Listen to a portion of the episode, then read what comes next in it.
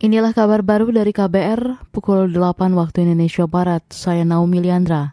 Gubernur Bank Indonesia BI Peri Warjio menyebut pertumbuhan ekonomi domestik Indonesia tetap baik. Kata dia, permintaan domestik tetap berjalan dipengaruhi oleh daya beli masyarakat dan keyakinan pelaku ekonomi yang tetap terjaga. Perkembangan ini, kata dia, tercermin pada berbagai indikator. November dan hasil survei Bank Indonesia terakhir seperti keyakinan konsumen, penjualan eceran, dan Purchasing Managers Index. Sementara itu, kinerja ekspor tetap kuat, khususnya didorong ekspor batu bara, CPO, besi dan baja, serta ekspor jasa seiring permintaan beberapa mitra dagang utama yang masih kuat, serta dampak positif kebijakan yang ditempuh oleh pemerintah. Secara spasial, kinerja positif ekspor ditopang terutama oleh di daerah sejumlah wilayah termasuk Kalimantan, Sumatera, dan Sulawesi, Maluku, Papua yang tetap tumbuh kuat.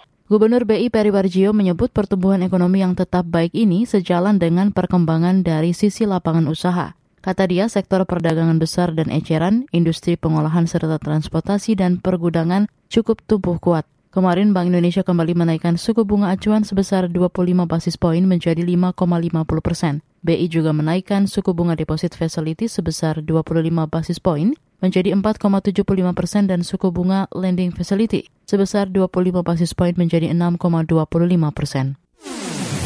Kabar Pemilu Kabar Pemilu Saudara, survei Carta Politika Indonesia menunjukkan elektabilitas PDI Perjuangan peringkat teratas di angka 23,5 persen. Direktur Eksekutif Carta Politika Indonesia Yunarto Wijaya mengatakan, PDI Perjuangan masih menjadi juara memikat kepercayaan publik melampaui partai-partai politik yang lain.